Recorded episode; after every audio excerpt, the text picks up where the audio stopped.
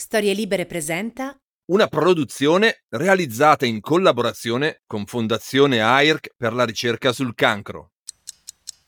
Questa serie di podcast è nata per celebrare tutti quei personaggi storici e contemporanei che con la loro visione e la loro opera hanno cambiato per sempre la nostra storia, dando una nuova direzione alla traiettoria dell'evoluzione umana.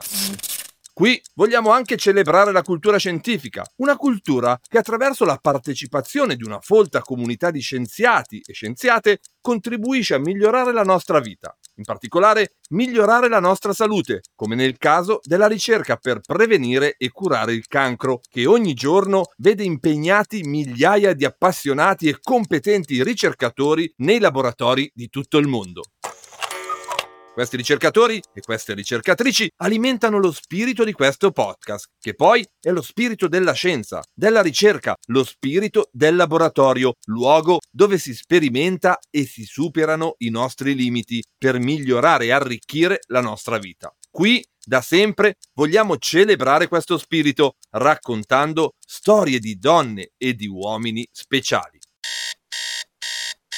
anticonformisti, eretici, ribelli, rivoluzionari, lungimiranti e visionari. Quando pensiamo a questi personaggi non possiamo che riferirci a loro come fottuti geni e da qui il titolo di questo podcast. Fucking Genius racchiude tutto il rispetto e l'amore appassionato che proviamo per questi straordinari Homo sapiens.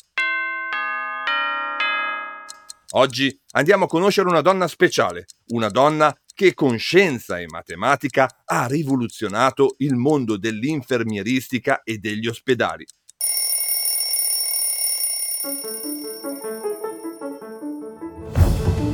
Sono Massimo Temporelli, sono un fisico e da 25 anni mi occupo di diffondere la cultura scientifica, tecnologica e dell'innovazione. Ma non sono qui per parlare di me, mai come in questo caso abbiamo un piatto ben più ricco sul tavolo e allora iniziamo ad addentarlo.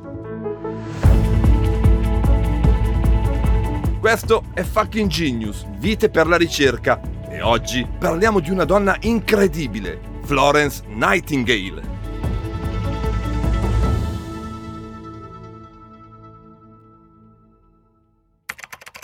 Leggendo, studiando e guardando documentari sulla nostra protagonista, da subito mi è sembrato di vivere un déjà vu. Mi sono reso conto che alcune delle storie che abbiamo raccontato qui un po' si assomigliano è come se un filo rosso coerente le legasse insieme disegnando una trama affascinante che le distingue da tutte le altre. Tra la storia di Florence Nightingale e per esempio quella di Muhammad Yunus o di Maria Gaetana Agnesi, un elemento ricorre chiaramente. Sono tutte persone intelligentissime, abilissime nella scienza e nella matematica, che invece di dedicarsi solo alla ricerca o all'esaltazione del loro talento, e avrebbero potuto farlo, per tutta la vita o anche solo per una buona parte, si sono dedicate a servire gli altri, specie i più deboli. Maria Gaetana Agnesi nel Settecento si dedicò ai bisognosi e finì per dirigere il Pio Albergo Trivulzio di Milano. Mohammed Yunus mise le sue geniali doti di economista e sensibile osservatore della realtà al servizio della sua comunità, dando la possibilità a moltissime persone di risollevarsi dalla povertà grazie all'invenzione del microcredito. E poi c'è Florence Nightingale, la protagonista di questa puntata, che come scopriremo usò la sua incredibile intelligenza, i suoi mezzi economici e il metodo scientifico per rivoluzionare l'infermieristica, migliorando di riflesso il mondo della medicina. Con le proprie conoscenze, queste persone straordinarie hanno scelto di aiutare gli altri, sostenere i loro sogni e migliorare la loro salute senza prendere tutto per sé.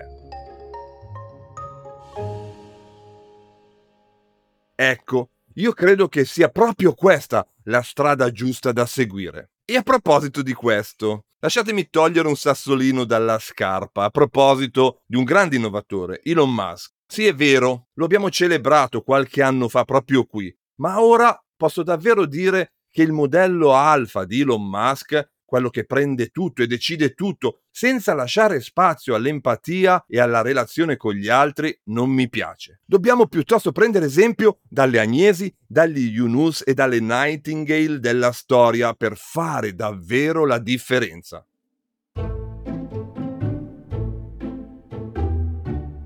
Il loro approccio, insieme pragmatico e sensibile, mi sembra ben risuonare con il partner di questi episodi, Fondazione AIRC, che sostiene il lavoro di ricercatori e ricercatrici con un impegno costante, basato su scienza ed educazione alla prevenzione.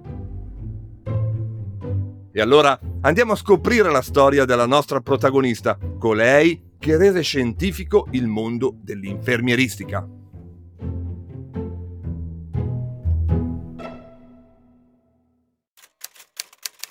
Capitolo 1 Una ragazzina scalpitante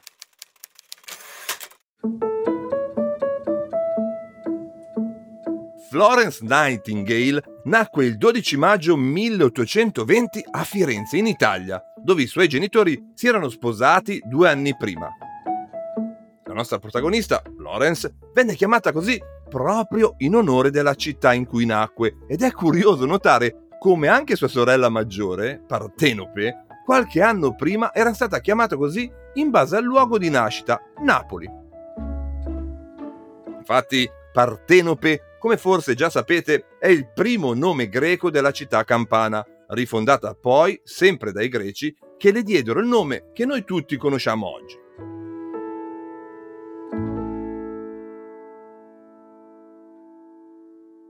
Ma torniamo a Florence, che al di là del nome in realtà ebbe poco a che fare con il nostro paese. Infatti, la sua famiglia tornò in Inghilterra nel 1821, quando la nostra protagonista aveva solo un anno, e così Florence crebbe nelle due residenze di famiglia, quella nel Derbyshire e quella di Embley Park nel più tiepido e accogliente Hampshire nel sud dell'Inghilterra. A questo punto forse avrete capito che la sua era una famiglia ricca e molto influente. I suoi genitori erano William Edward Nightingale, erede di un industriale del cotone che aveva fatto fortuna nel Settecento e che aveva acquistato tantissima terra in Inghilterra, e Frances Fanny Nightingale, nata Smith. Come siamo soliti fare qui a Fucking Genius, siamo partiti dall'infanzia e dai primi anni di vita della nostra protagonista proprio perché spesso le caratteristiche dei grandi innovatori emergono fin dalla loro più tenera età. Florence Nightingale non fa eccezione a questa regola. La nostra protagonista ereditò dalla famiglia uno spirito liberale e una mentalità molto aperta. Il padre, infatti, aveva idee piuttosto avanzate per l'epoca, in particolare sull'istruzione delle donne e si occupò personalmente dell'educazione di Florence e di sua sorella Partenope.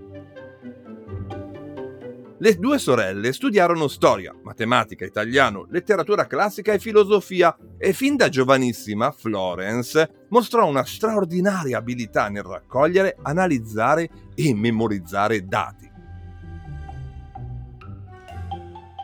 Ma erano la matematica e le lingue le materie in cui eccelleva la nostra protagonista, tanto che già in giovane età era in grado di leggere e scrivere in francese, tedesco, italiano, greco e latino.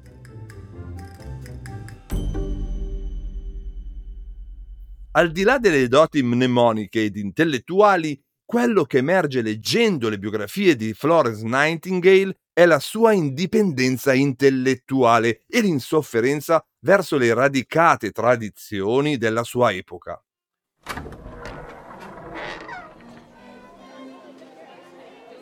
La madre era un'ospite perfetta, amava la socialità e le occasioni mondane londinesi. Al contrario, Florence era fortemente insoddisfatta e contrariata da ciò che veniva chiesto alle donne nei primi dell'Ottocento, una cosa tra tutte, l'abilità nella gestione domestica. Florence preferiva leggere i grandi filosofi e impegnarsi in seri discorsi politici e sociali con suo padre e più in generale con gli adulti, cercando di contribuire ai grandi temi della sua epoca.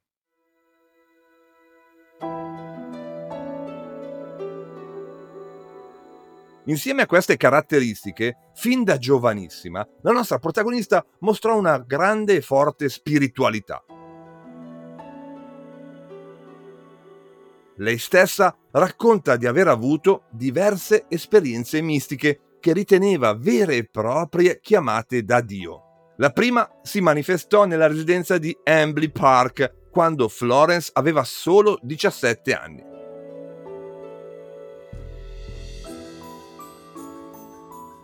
Probabilmente è da qui che iniziò a prendere forma concreta la sua missione di dedicare la vita al servizio degli altri.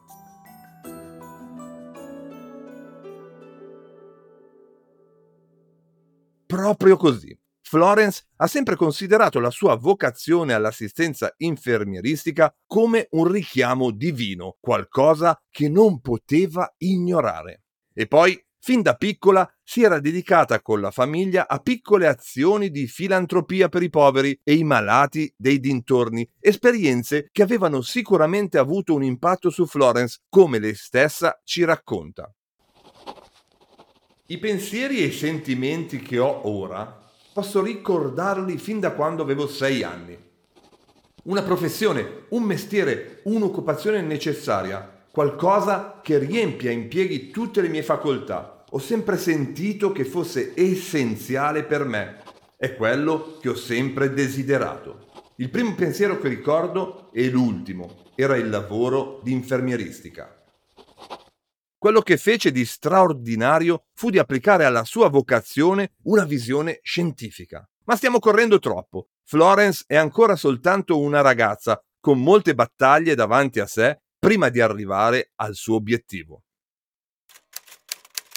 Capitolo 2 Infermiera ad ogni costo.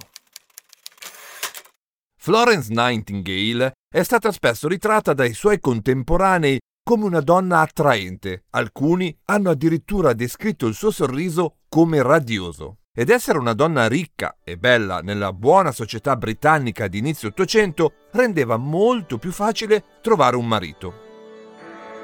Diventare moglie di qualcuno era spesso l'unico ruolo possibile e l'unico destino di molte donne, a volte anche ambito e desiderato, ma non da Florence.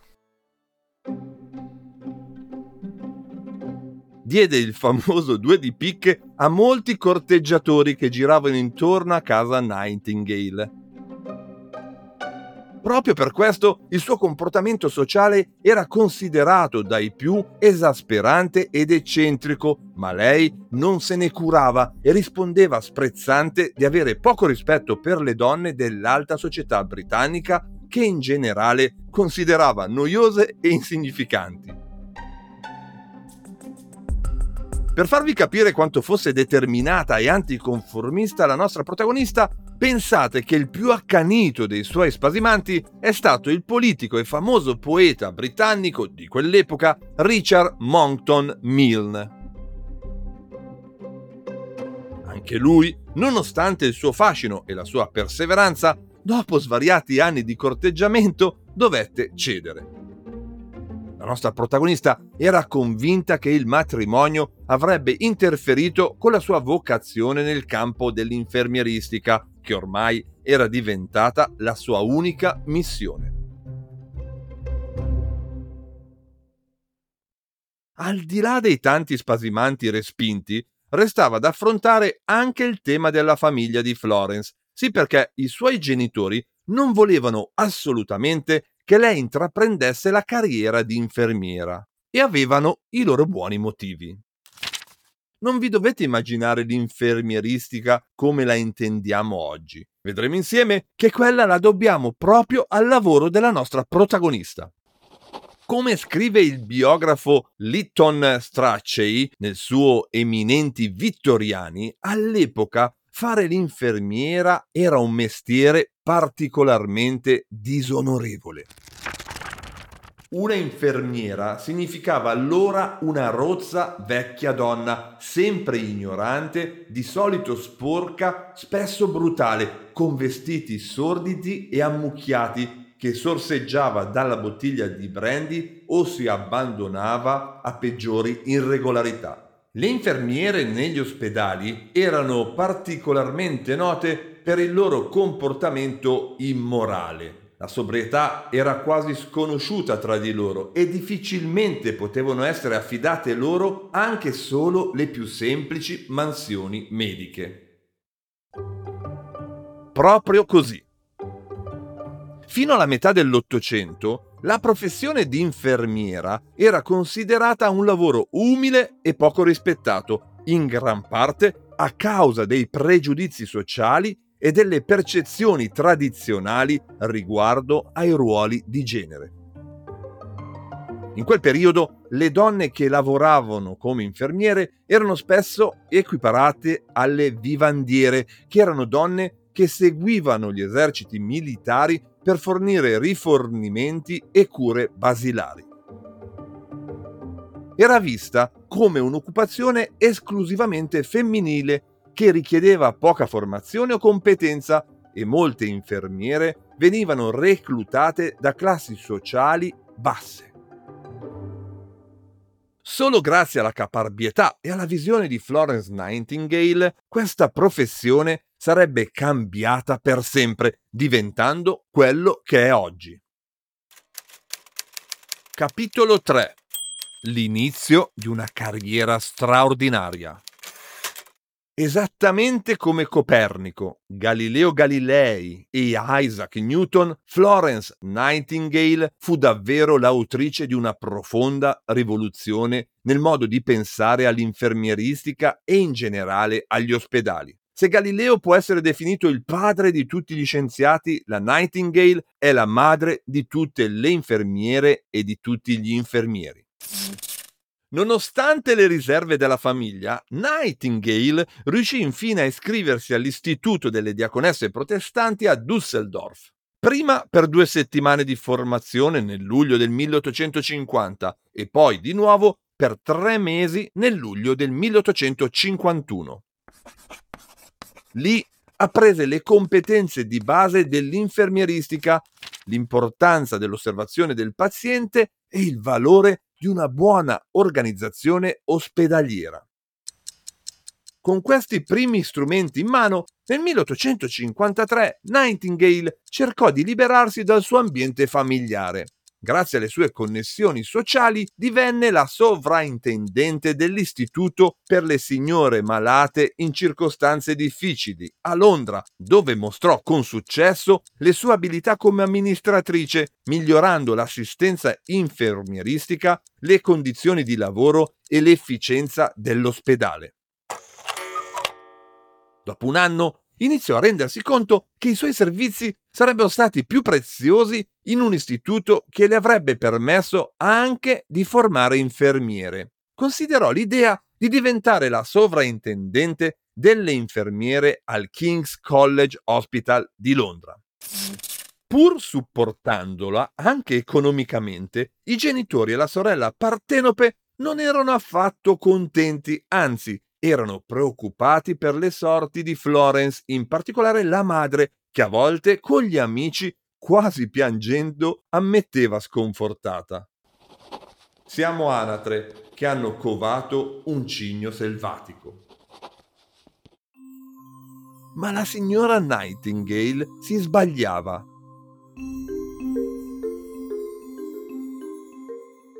Non era un cigno che avevano covato, ma un'aquila, una di quelle che volano sopra tutti e guardano tutto dall'alto, capendo cose che altri non potevano nemmeno immaginare.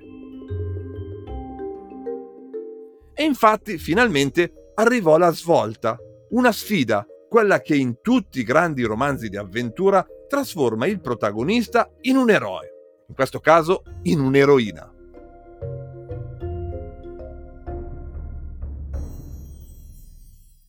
Infatti, nel 1853, quando la nostra protagonista aveva 34 anni e ormai tanta esperienza negli ospedali, scoppiò la guerra in Crimea, che vedeva l'Inghilterra impegnata in prima linea. Dai report che arrivavano dal fronte si capiva chiaramente che lo stato delle strutture mediche era estremamente precario. Le carenze erano evidenti, sia nell'organizzazione che nella fornitura di cure mediche ai soldati feriti. L'amministrazione era affetta da gravi problemi che includevano la confusione dei sistemi e l'incapacità di gestire efficacemente le responsabilità. Le autorità erano sovrapposte e le responsabilità erano spesso scambiate, creando confusione e soprattutto tanta sofferenza e tanti, tantissimi morti.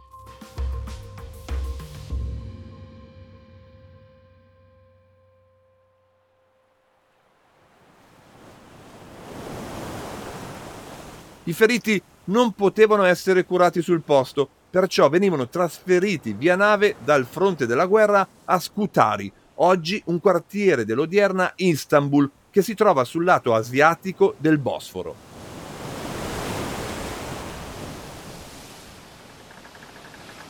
Le condizioni erano estremamente critiche. I feriti erano ammassati sulle navi, spesso senza letti o coperte, in condizioni igieniche precarie. Durante il viaggio molti morivano a causa delle condizioni avverse e della mancanza di cure adeguate.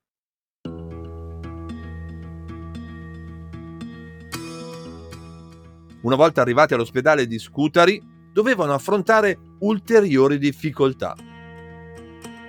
L'infrastruttura era carente e le condizioni negli ospedali erano deplorevoli. Mancavano cibo, acqua, attrezzature mediche e personale qualificato. La sofferenza e la disperazione dilagavano ovunque e molti morivano a causa delle pessime condizioni. Questa situazione era il risultato di anni di negligenza e di un sistema amministrativo inadeguato. La situazione era così grave che richiedeva interventi immediati e radicali per salvare le vite dei soldati. Ecco, la leggenda vuole che il ministro e segretario della guerra Sidney Herbert, vecchio amico di Florence Nightingale, scrisse una lettera alla nostra protagonista proprio mentre lei ne scriveva una a lui. Uno chiedeva aiuto, l'altra tendeva una mano. E così, qualche settimana dopo, con circa 40 infermiere da lei formate, tra gli applausi dei suoi già tanti ammiratori in patria e naturalmente lo sconforto della sua famiglia, Florence partì in missione verso la Crimea.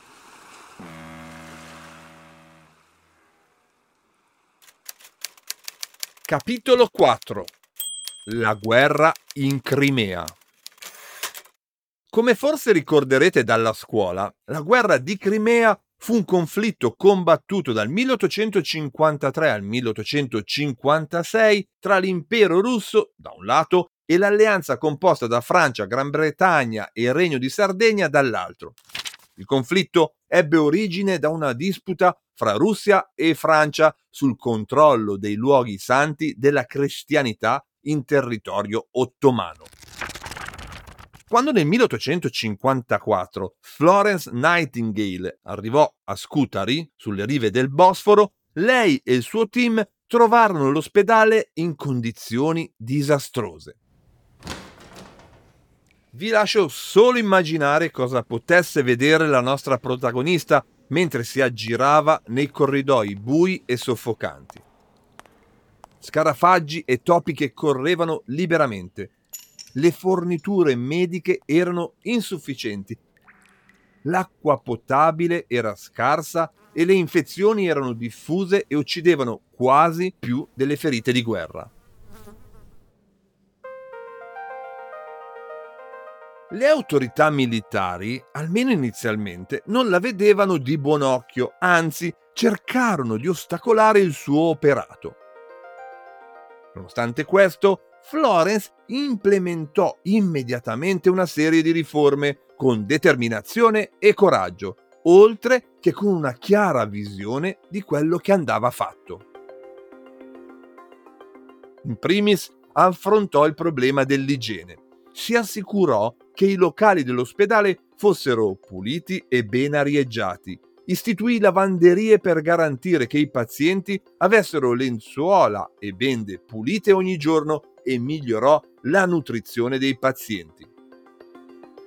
Decise anche di introdurre attività ricreative per migliorare il morale dei soldati in convalescenza.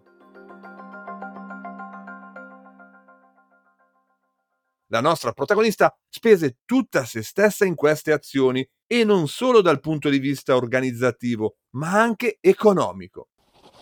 Più volte infatti fu la nostra protagonista a pagare di tasca sua i miglioramenti portati alla struttura ospedaliera sul fronte di guerra. Ma Florence non si limitò solo a dirigere gli altri e a far quadrare i conti, si mise in gioco in prima persona con azioni dirette e spossanti sul campo. Si prese cura dei soldati feriti sia di giorno che di notte, portando con sé una lampada per illuminare il suo cammino attraverso le corsie buie dell'ospedale. Proprio questa immagine di Florence Nightingale con la sua lampada che si prende cura dei pazienti è diventata un'icona. E oggi, se cercate in giro per il web o tra i tanti articoli scritti in suo onore, troverete sempre sotto il suo nome questo payoff, la dama con la lampada.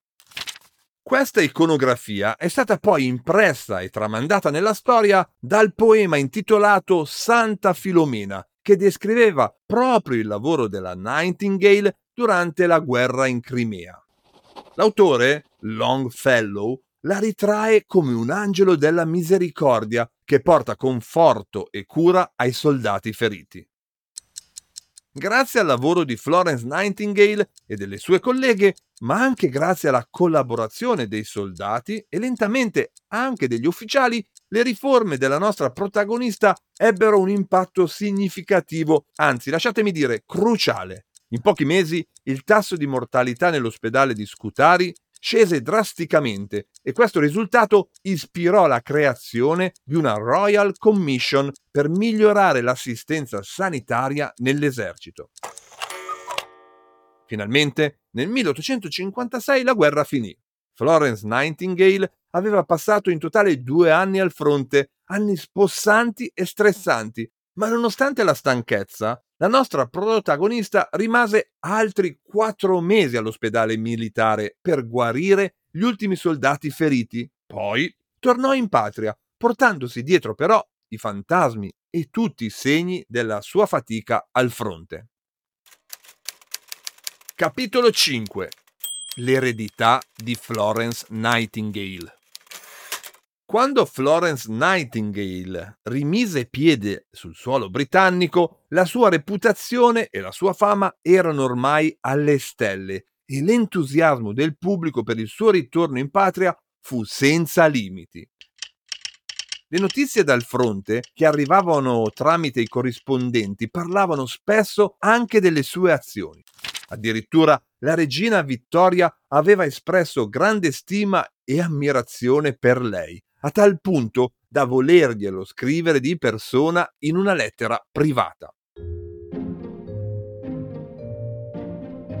Ho un grande rispetto per la sua devozione cristiana dimostrata durante questa grande e sanguinosa guerra e non ho bisogno di ripetere quanto sia grande la mia ammirazione per i suoi servizi, che sono pari a quelli dei miei cari e coraggiosi soldati le cui sofferenze ha avuto il privilegio di alleviare in modo così misericordioso.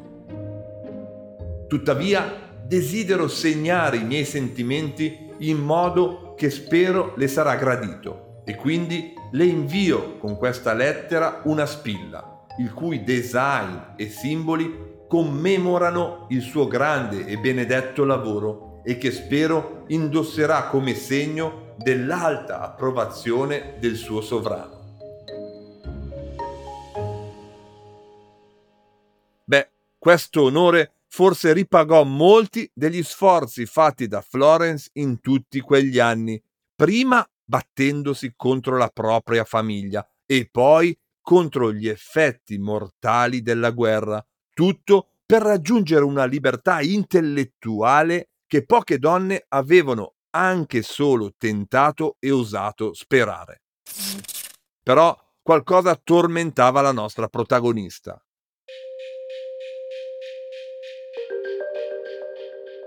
Nonostante i grandi risultati, l'amore e la stima ricevuta al suo ritorno, Florence era davvero distrutta dall'esperienza in Crimea, ma soprattutto era conscia che c'era ancora tanto, tantissimo lavoro da fare anche in Inghilterra. Il fantasma dell'ospedale di Scutari, la mancanza di igiene e la disorganizzazione di quel posto la perseguitavano ovunque andasse, a Londra o in campagna, tra le colline del Derbyshire o tra i giardini della residenza di Hambly. Era la visione chiara e orribile della cattiva organizzazione che affliggeva gli ospedali militari anche in patria e che nei prossimi anni avrebbe prodotto ancora tanti morti e tanta sofferenza quello spettro la assillava. Doveva metterlo a tacere o sarebbe impazzita.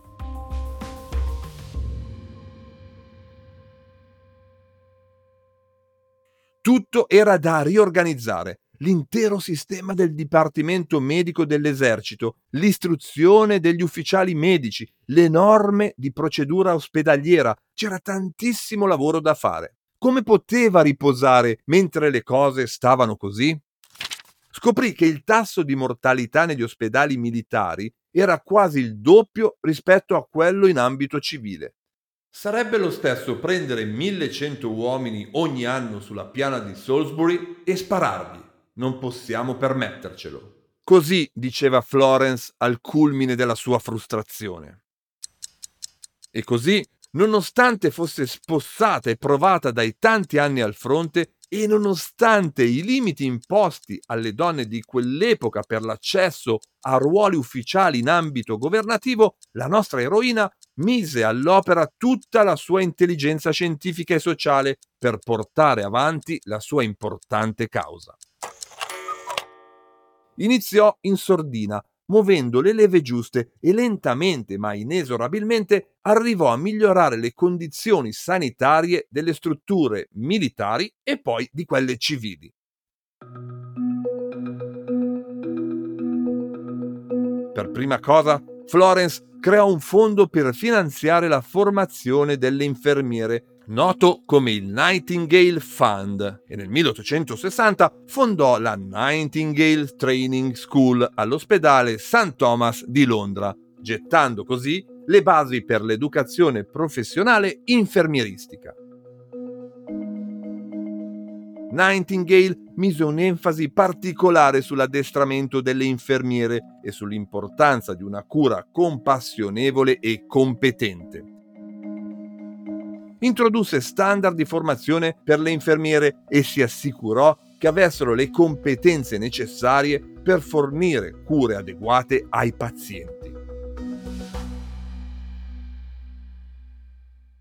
Ma sono tantissime altre le iniziative a cui diede vita, molte le abbiamo sperimentate sulla nostra pelle, da quando siamo nati e poi nel tempo passando attraverso piccoli o grandi acciacchi che ci hanno portato a frequentare ospedali o ambulatori.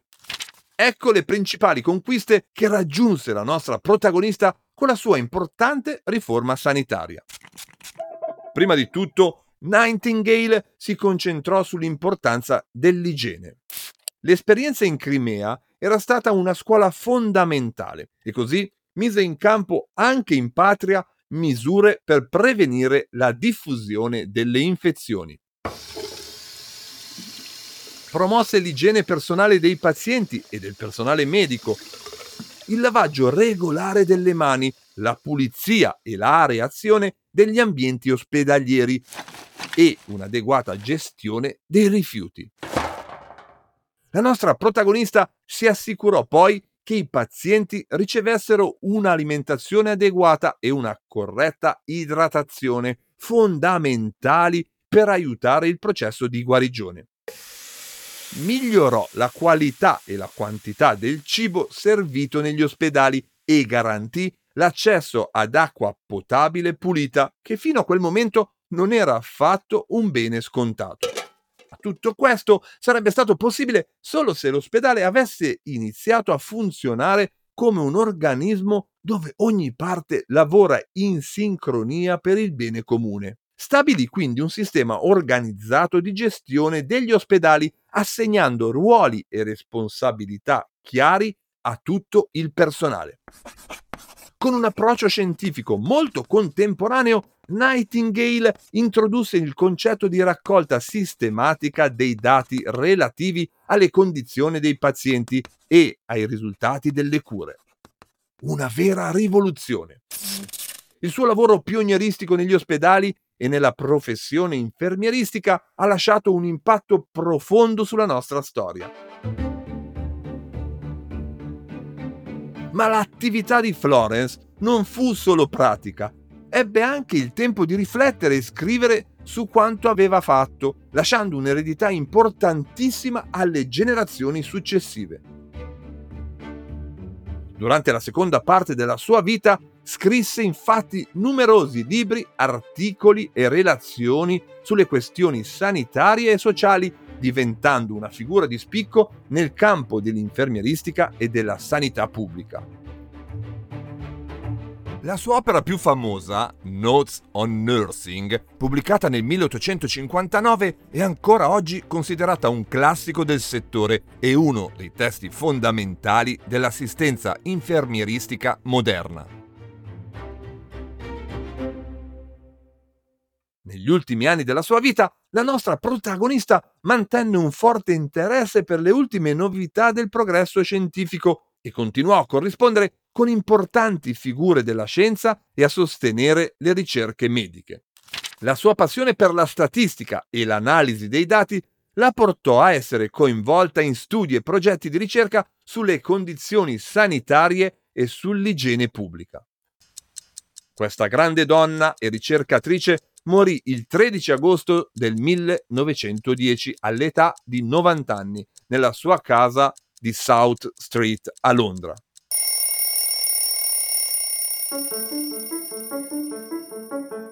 La sua morte fu commemorata da tutto il mondo e il suo spirito altruista e la sua dedizione nel voler migliorare la vita delle persone hanno ispirato e continuano a ispirare molte generazioni di infermieri e professionisti sanitari. Il suo nome è diventato un simbolo di amore e compassione verso gli altri e la sua eredità vive ancora attraverso il lavoro di coloro che continuano a seguire le sue orme. Diffondete il suo nome, raccontate questo spirito, quello capace di migliorare il mondo. Io sono Massimo Temporelli e vi aspetto per la storia del prossimo genio della ricerca. Viva Florence Nightingale! Viva fucking genius! tornate a trovarci qui su storielibere.fm, airc.it o sulla vostra app di ascolto preferita. Una produzione storielibere.fm di Gianandrea Cerone e Rossana De Michele.